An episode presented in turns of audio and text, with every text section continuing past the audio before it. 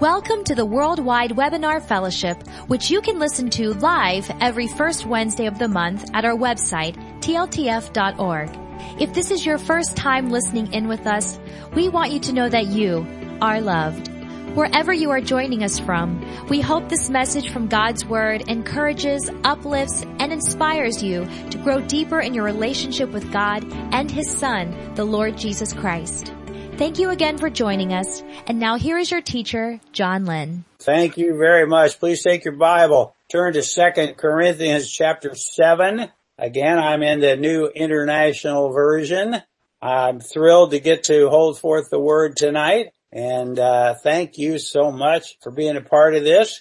This teaching is called The Heart of Second Corinthians. Uh, if I had to put a subtitle, it would be Life is Looking Up and looking around. You'll see why maybe. Or I would call it now is the day of fill in the blank. Whatever good thing you want to put in there. We want to live in the now and we'll talk about that a little more in closing. So Paul's second letter to the Corinthians uh, has always been one of my favorite sections of scripture. It's heartfelt, it's comforting, it's inspiring. I guess the general consensus of scholars, of which I ain't, was it, it was likely written four or six months after First Corinthians, and you'll remember uh, Paul sent Titus uh, down to Corinth with his first letter. The Bible doesn't say it was in an asbestos bag, but I'm sure it was, given its fiery contents. The believers in Corinth had gone way off track, to say the least,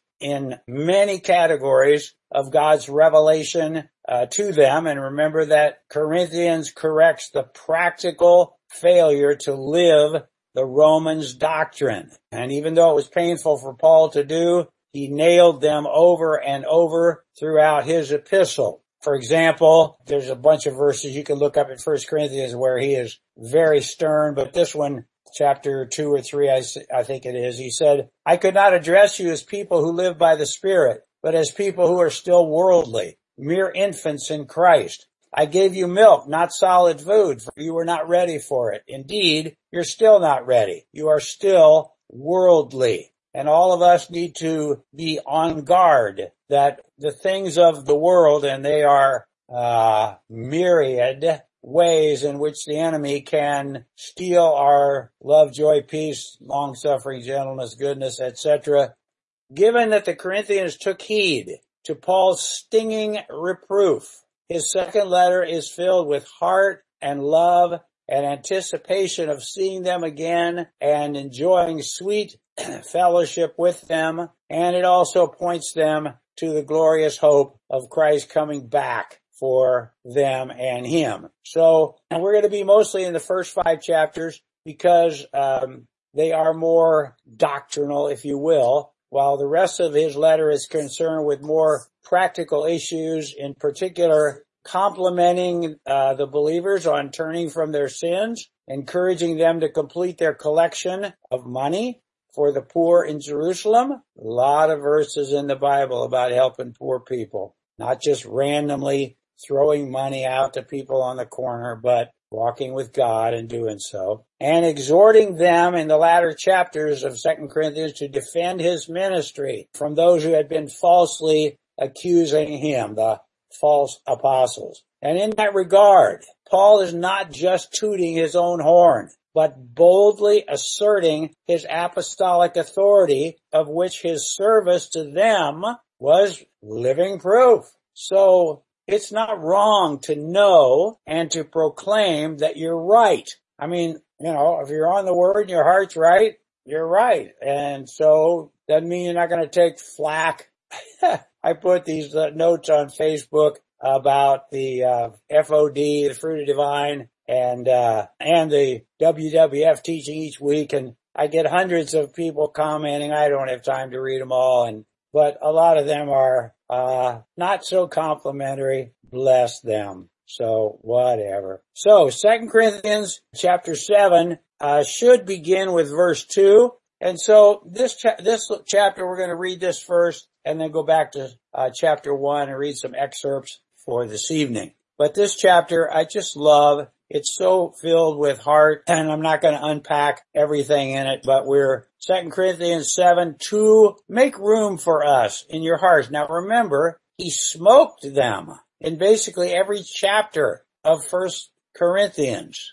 And uh, it's kind of interesting. Uh, the last chapter, 16, has like 38 people's names listed, something like that, in Corinthians. And now these are real people. And just like you and me, and I'll say more about that as we get in here. Verse 3. I do not say this to condemn you. I've said before that you have such a place in our hearts that we would live or die with you. Most of us are, have our parents and we remember when our kids were little, why did we correct them? Because we love them. Don't play in the street, you moron. Things like that. I have great confidence in you. I take great pride in you. Now this is after Titus had come back and told him, hey, these people got their act together down there. They didn't run me out of town on a rail. I'm greatly encouraged. In all our troubles, my joy knows no bounds. I think it's Hebrews 13 talks about those who go before. It's what a leader is, that following them in the right way gives them joy and not stress in the job of overseeing God's people, which is a big job and one not to be taken lightly. Verse 5, for when we came into Macedonia, this body of ours had no rest, but we were harassed at every turn, conflicts on the outside, fears within. But God, that's a great phrase in the Bible. Bunch of places worth looking at. Who comforts the downcast, comforted us by the coming of Titus. Not only by his coming, but also by the comfort you had given him. He told us about your longing for me, your deep sorrow, your ardent concern for me, so that my joy was greater than ever. There's nothing like deep-seated, heartfelt fellowship with like-minded people with whom you can be honest and open and vice versa. And that's what we're striving for.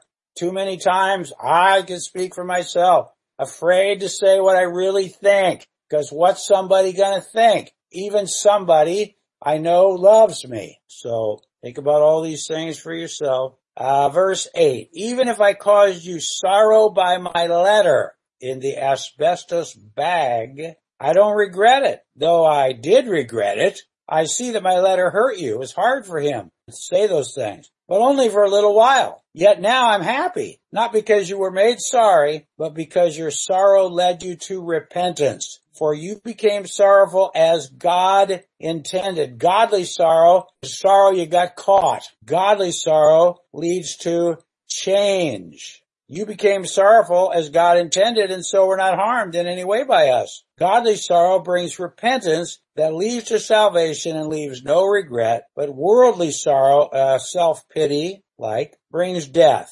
See what this godly sorrow has produced in you? What earnestness, what eagerness to clear yourselves, what indignation, what alarm, what longing. You could look up all these verses. They're pretty cool. I mean, these different words. What concern, what readiness to see justice done. At every point, you've proved yourselves to be innocent in this matter. So even though I wrote to you, it's not on account of the one who did the wrong or of the injured party, but rather that before God, you could see for yourselves, that'd be like reality, how devoted to us you are. By all this, we are encouraged because they should be devoted to him because he taught them the word. He was honest. He loved them. That doesn't mean they put him on a pedestal at the expense of all sanity and made him some kind of little god and did whatever he told him. You know that. In addition to our own encouragement, we were especially delighted to see how happy Titus was not to have been tarred and feathered because his spirit has been refreshed by all of you. I had boasted to him about you. I told him I thought you guys would get it together. Something like that. And you have not embarrassed me. But just as everything we said to you was true,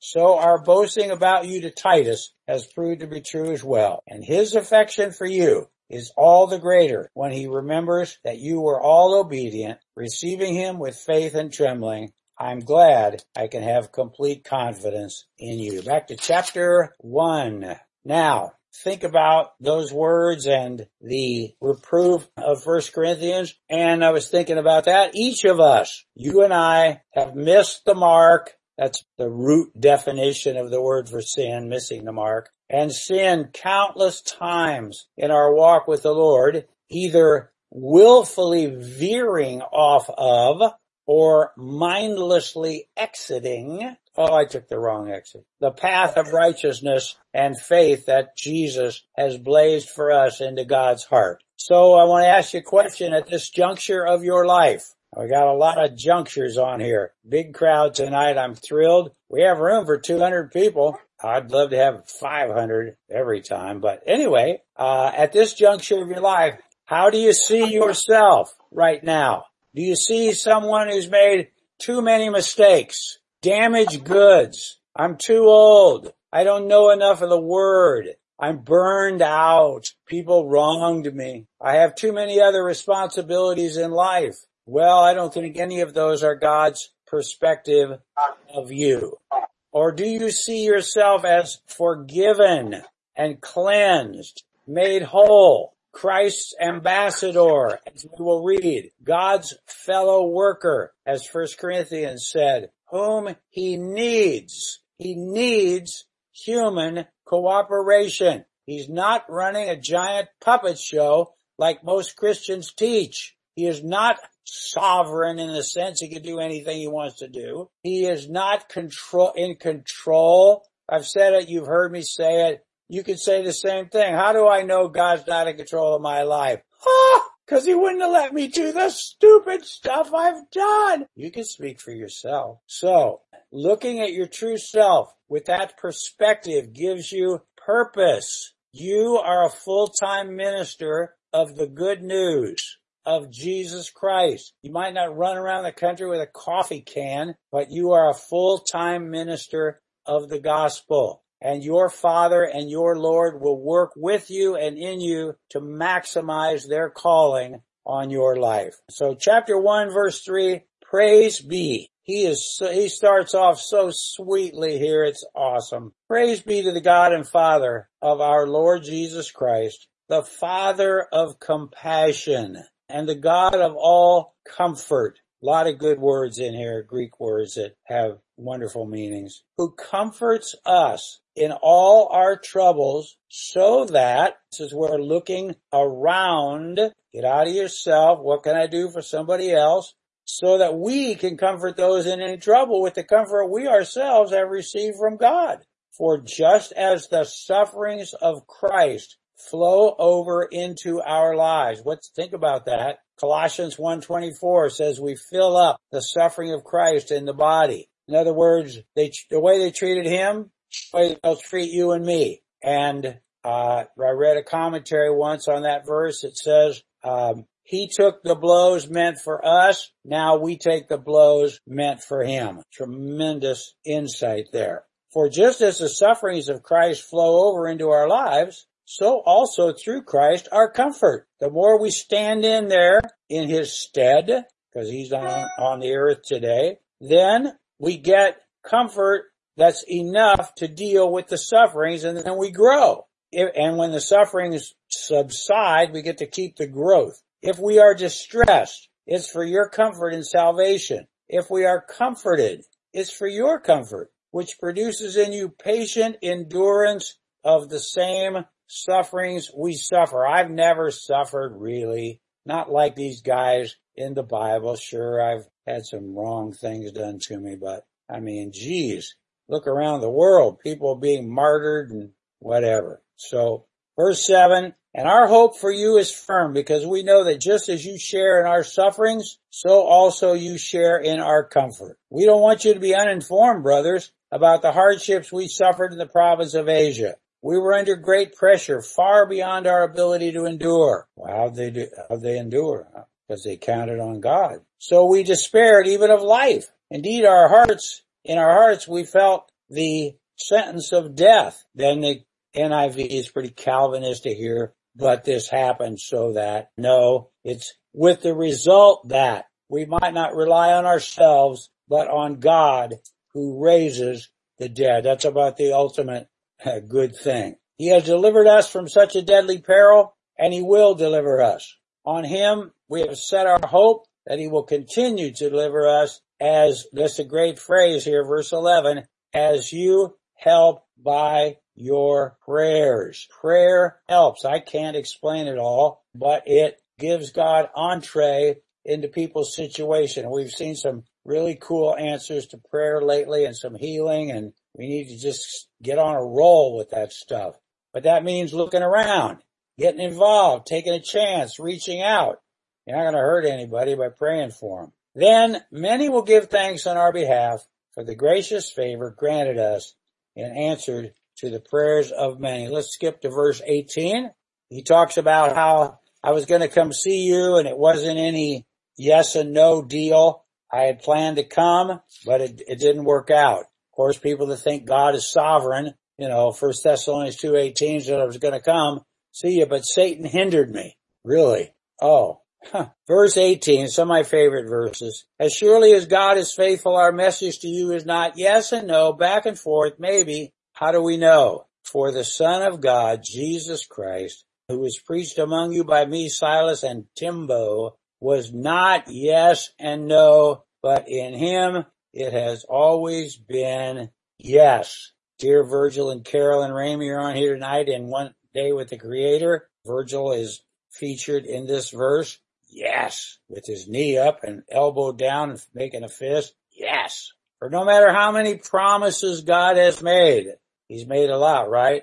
They are yes in Christ and through, so through him the amen is spoken by us to the glory of God. Now it's God who makes both us and you stand firm in Christ. He anointed us. What's that mean? New birth, new birth, simply a synonym bunch of different synonyms describing the new birth, not some special anointing to water the lawn or something. No, no. There's one anointing. You got born again. He set his seal of ownership on us and put his small s spirit in our hearts as a deposit guarantee token down payment. Great word appears three or four times guaranteeing what is to come. And every time you speak in tongues, which I hope is a lot, that guarantee is real. You can count on that. And see here. So two more verses. I call God as my witness that it was, I love these two verses. It was in order to spare you that I had not returned to Corinth. Cause then I would have had to smoke you face to face and that wouldn't have been a lot of fun for either one of us. 24 I did a teaching once called Helpers of Your Joy. Not that we lord it over your faith.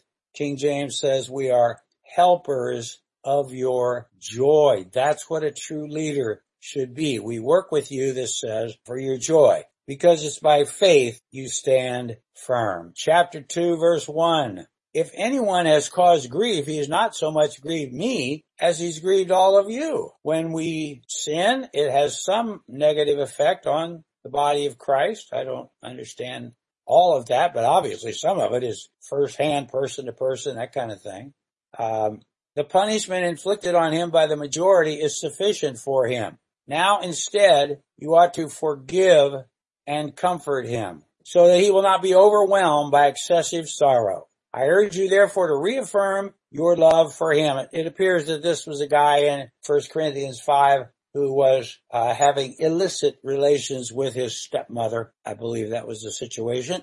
Chapter 2 should start with verse 5. So we work for you, we're helpers of your joy. So I made up my mind that I would not make another painful visit to you. For if I grieve you, who's left to make me glad? But you whom I've grieved. I wrote as I did, so that when I came I should not be distressed by those who ought to make me rejoice. I had confidence in you all that you would all share my joy. Let's party. For I wrote you out of great distress and anguish of heart and many tears, not to grieve you, but to let you know the depth of my love for you. Chapter 3 verse 1. Are we beginning to commend ourselves again? Or do we need, like some people, letters of recommendation to you or from you? Nah, you yourselves are our letter, talking about how he ministered to them. They're living proof of his ministry. Written on our hearts, known and read by everybody. Verse 3. You show that you are a letter epistle from Christ, the result of our ministry, written not with ink, but with the Spirit of the living God, not on tables of stone, tablets of stone, but on tablets of human hearts. I want to be an epistle from Christ to people. Oh my goodness. Such confidence as this is ours through Christ before God. And down to verse 17, he goes into the whole thing with Moses and we are competent ministers and not like Moses whose glory was fading away. And we come down to the end of chapter 3, 17. Now the Lord, that's Jesus, right? If you're just joining the party, uh, the word Lord in the church epistles never refers to God. Why? Because Jesus is Lord as of Acts 2.36, this same Jesus whom you crucified, God has made both Lord and Christ. So there's one God and one Lord. Hey, we should write a book about that. Oh, we did. And if you don't have it, it's right there on Amazon, Barnes and Noble. It's a lifetime resource. It's also a booster chair. I know it's almost 700 pages, but it is a lifetime resource. And if you just read the first 80 pages, you got the thesis and everything else underpins that. So hope you'll read it. Anyway, so we're going to, uh, 17 and 18. Um, now the Lord is the Spirit Capital S is correct. Jesus is called the Spirit in several places. And the next S is small s. And where the Spirit of the Lord is, there's freedom. And we who with unveiled faces, because he just talked about Moses, had to veil his face because it was like 10,000 watts or something.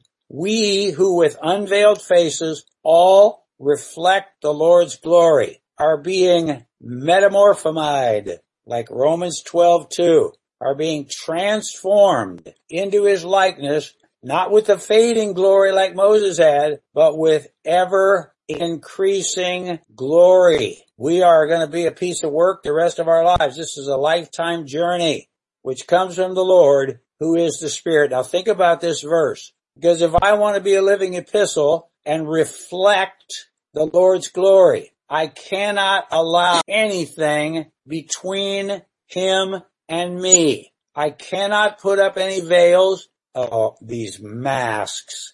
God, I can't be masked before the Lord. I've got to be naked before the Lord. And this, um, we'll get there in a second about what I want to say about this, but so let nothing come between you and the Lord because how do you get a reflection? You've seen the old Western movies, the, the, uh, Native Americans are hiding up in the rocks and the cowboys are riding through the gorge or whatever and the Native Americans are, have little mirrors and they're flashing signs to one another. But they don't do it in the rain because there's no source of light. So to have a reflection, you gotta have a reflector. It's gotta be aimed at the light. You gotta have a source of light or you don't have a reflection. So there's no question Jesus will be shining. The question is, am I gonna focus my reflector on him and allow nothing to come between the two of us? Chapter 4 verse 1. Therefore, these are poignant verses here. Since through God's mercy we have this ministry. We do not lose heart. Verse 2 is money. Rather, if we do it, I've failed many times. Rather, we have renounced secret and shameful ways. Now, you can't renounce a secret and shameful way if you don't honestly recognize a shameful and secret and shameful way. We do not use deception, nor do we distort the word of God. Just let it speak to our hearts and take it at face value. Now, just to speak a minute, uh, this ministry, by the way, the word ministry is diakonos. The root is dioko, to pursue, to run, to serve, and every Christian is a minister full time of the gospel. Now verse two is just really a deep verse. And what I see in there is vulnerability. Uh, James says, confess your sins to one another Doesn't mean come in there to, with a laundry list of everything you've done since you were two months old. It's talking about being vulnerable, being honest. The more you're confident of someone's love for you, the more willing you are to be vulnerable. No fear. Used to have a bunch of those shirts and shorts and so forth, but we, we need to crush any fear that uh, stops us from facing the, and then I wrote deceitful, disgusting, horrendous sin that dwells within us. That's Romans 7, which relates to Corinthians. The sin that dwells in us. Some of you know my dear daughter Christine, and many years ago she said something like, it's terrifying to really consider what lives in me. And so how do we do that? How do we get the courage to get naked before the Lord? I think the answer is that we know by experience the reality of the new nature of Christ that also lives within us. There's sin that dwells in us, but we also have the new nature of Christ. So the more, listen to this, the more we are willing to look at our sin nature, the more we experience the healing power of our new nature and vice versa. Kind of like a parallel between uh, with this, um, think about this.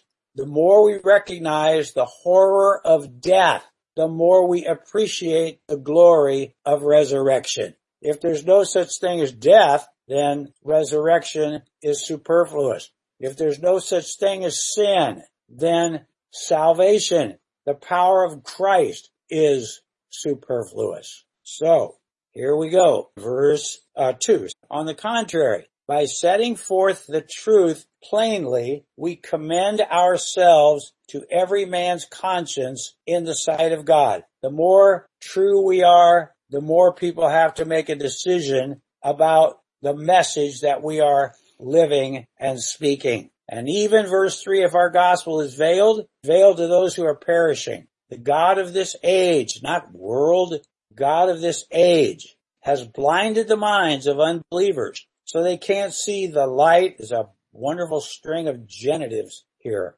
They can't see the light of the gospel of the glory of Christ who is the image of God. By definition, an image is not the object itself. Verse 5. The reason Jesus was the perfect image of God is because he chose to perfectly internalize the Word of God and be the way, the truth, and the life. Verse 5. For we do not preach ourselves, but Jesus Christ as Lord and ourselves as your servants for Jesus' sake. For God who said, let there be light, made his light shine in our hearts to give us another bunch of genitives, the light of the knowledge of the glory of God in the face of Christ. So compare the genitives in verse 4, light of the gospel of the glory of Christ with light of the knowledge, which is the same as the gospel, of the glory of God in the face of Christ, who's the image of God. Very cool. But verse seven, we have this treasure. It's not Holy Spirit. It's the knowledge of the glory of God in the face of Christ. We have this treasure in jars of clay, earthen vessels, King James, to show that this all surpassing power is from God and not out from us. We are hard pressed means squeezed. Maybe you felt that way lately. We're squeezed on every side, but we're not crushed. We're perplexed, but not in despair. I believe it's the message that says for that clause, we're not sure what to do, but we know God knows what to do. Perplexed, but not in despair. I think that's very good. Persecuted, but not abandoned. Struck down, but not destroyed. And these uh, verses here, 10 and 11, are talking about dying to self in light of these challenges. We always carry around in our body the death of Jesus so that the life of Jesus may also be revealed in our bodies. Sort of like Romans, reckon the old man dead so the new man can dance. so that the life of Jesus may also be revealed in our body. For we who are alive are always being given over to death for Jesus' sake. I don't think it's talking about outward persecution. I think it's talking about laying down your life, looking around, putting others first, so that his life may be revealed in our mortal body. So then death is at work in us, but life is at work in you. It is written, 13, I believed and therefore I have spoken. So there's some kind of correlation there. The more we believe, the more we speak. With that same spirit of faith, we also believe and therefore squeak. No, speak. Because we know that the one who raised the, Lord, here, because what's the bottom line of everything? We win. We know that the one who raised the Lord Jesus from the dead will also raise us with Jesus and present us with you in his presence. All this is for your benefit so that the grace that is reaching more and more people may cause thanksgiving to overflow to the glory of God. Therefore, the crescendo finish of chapter four, if you will, we do not lose heart, though outwardly we're wasting away, yet inwardly we're being renewed day by day. For our light and momentary, momentary, even if you live to be 120, momentary, light and momentary troubles, squeezings are achieving for us an eternal glory that far outweighs them all. It's not the troubles themselves that achieve rewards for us. It's how we respond to them troubles. 18. So we fix our eyes not on what is seen, but on what is unseen. For what is seen is temporary, but what is unseen is eternal forever. Chapter 5.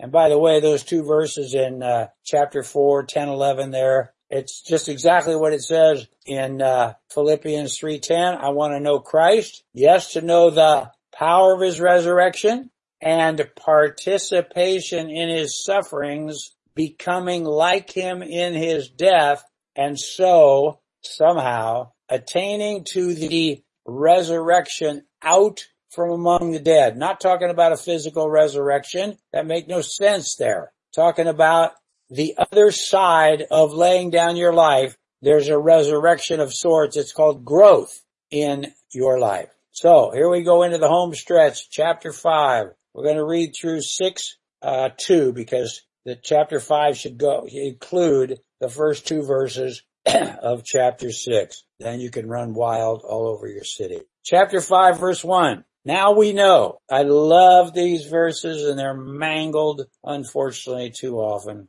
Now we know that if the earthly tent, the tabernacle, the body we live in is destroyed, we have a building of God, an eternal house in heaven. Doesn't say we're going to live in heaven forever. Come on. It's in heaven because Jesus is going to bring it to us, as we know from other places. Not built by human hands. You, we just read about the guarantee, the deposit. You're going to have a new body. I thought about that the other day. My God, my mother's going to be my age. Something like that. I mean, people say, how old are we going to be? I say, probably like Adam and Eve were, you know, young adult. I don't know, but hi mom. Anyway, verse two. Meanwhile, we groan, yeah, because we're squeezed, ugh, longing to be clothed with our heavenly dwelling. Most people think, yeah, I, I really want to die so I could go meet Jesus. That's insane longing to be clothed, let's keep reading, with our heavenly dwelling.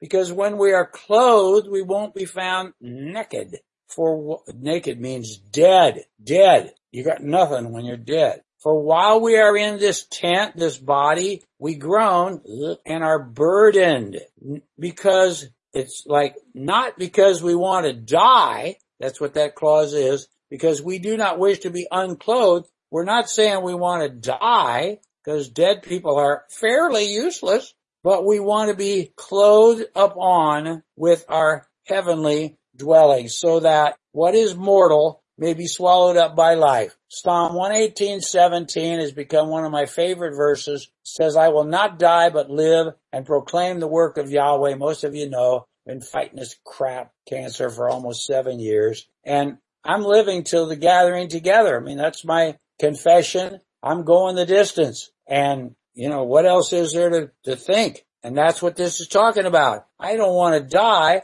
I want to be clothed with our heavenly dwelling. When is that according to all the verses in the Bible? When Jesus comes and meets us in the air and gives us some new duds. Verse five.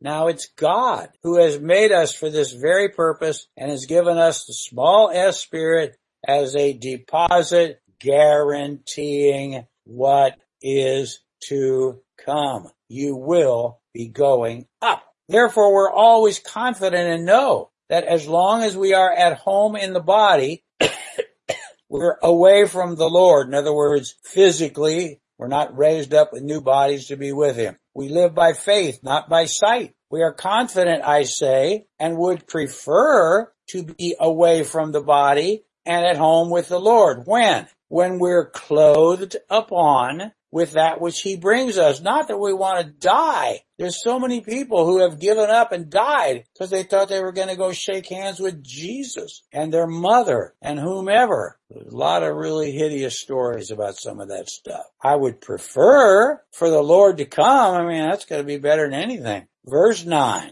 So we make it our goal to please him. That's a poignant clause. How much do I think about that? Sometimes I do. I'm driving. I think Jesus sitting next to me.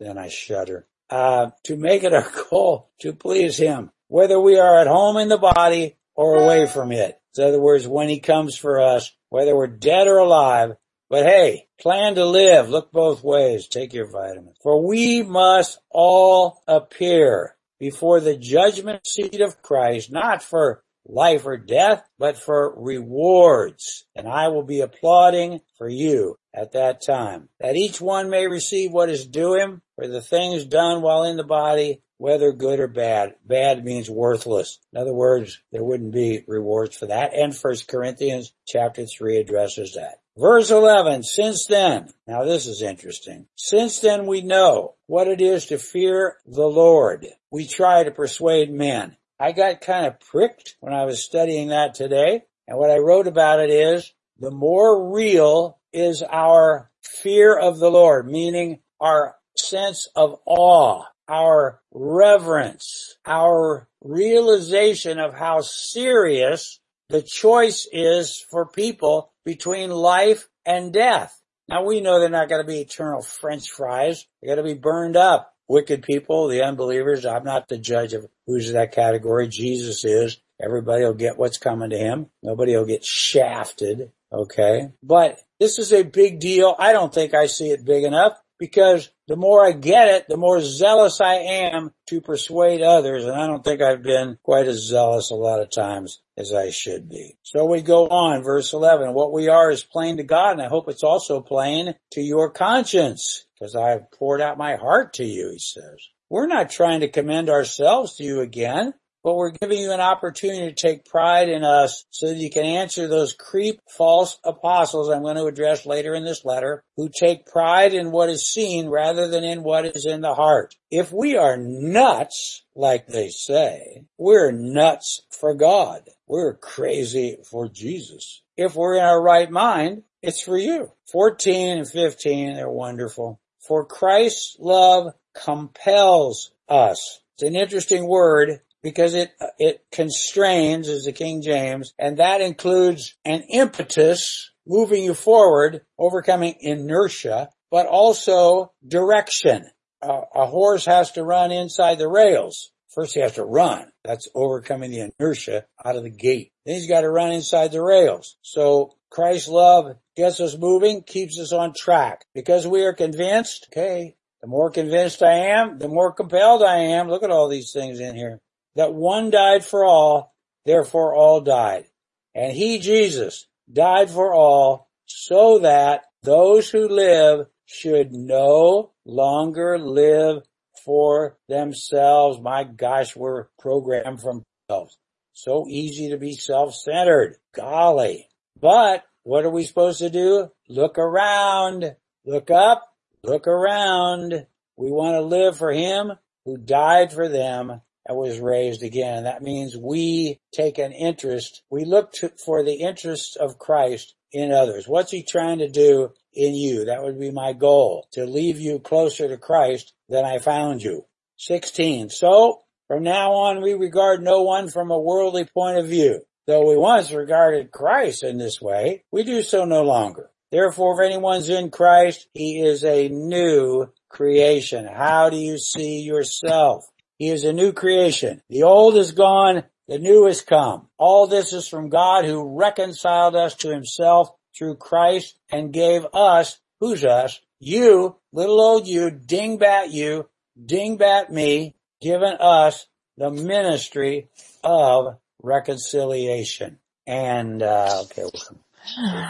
And reconciliation means the restoration of the favor of God to sinners who repent and put their trust in the redeeming death of Christ. He's given us, He's committed to us the ministry where to run to serve to reconcile men to God. Verse 19, that God was reconciling the world to himself in Christ, not counting men's sins against them. That kind of points to the attitude we should have as best we can. In other words, giving people a break as much as possible. And he has committed to you and me the logos of reconciliation. That's why we need to know the word, really. And, you know, we're just human knuckleheads, but the classes, the teachings we have, they're life changing for people. I don't know why we get to know what we know. But look at it. If it doesn't, you're not convinced line by line, word for word, that it's what the word says, don't change what you believe.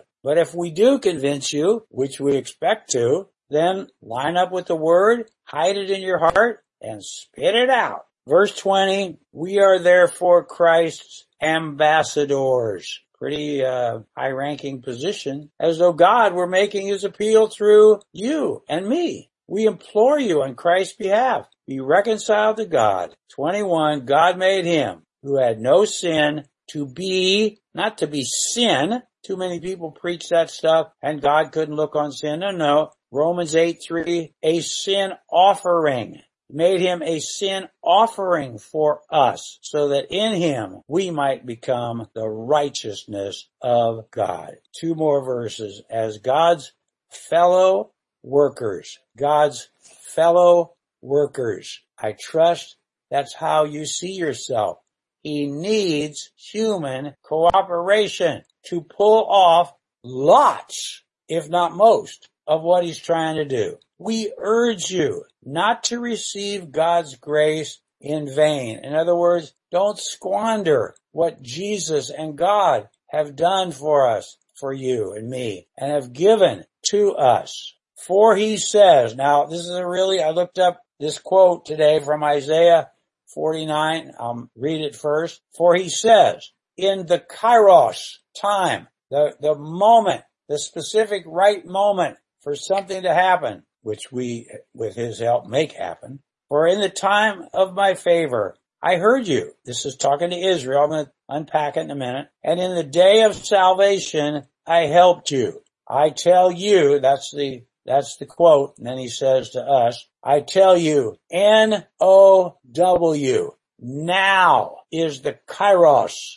the right moment of God's favor. That's why I said in the beginning, now is the time of fill in the blank. However God's working with you, probably in regard to helping somebody, whatever, that that moment, you don't miss that opportunity. Kairos is translated opportunity in Galatians 6. Now is the time of God's favor. Now is the day of salvation. So here's the whole thing from Isaiah 49, 8 and 9. Just listen. You don't have to turn there. This is what Yahweh says now to Israel regarding their, the context is Israel during the millennial kingdom when they finally will exercise the ministry of reconciliation that God wanted them to exercise when he said, I want you to be a nation of priests and they spit in his face for 18,000 years. So here's what he says. In the time of my favor, I will answer you. And in the day of salvation, I will help you. I will keep you and will make you to be a covenant for the people, to restore the land, and to reassign its desolate inheritances, to say to the captives,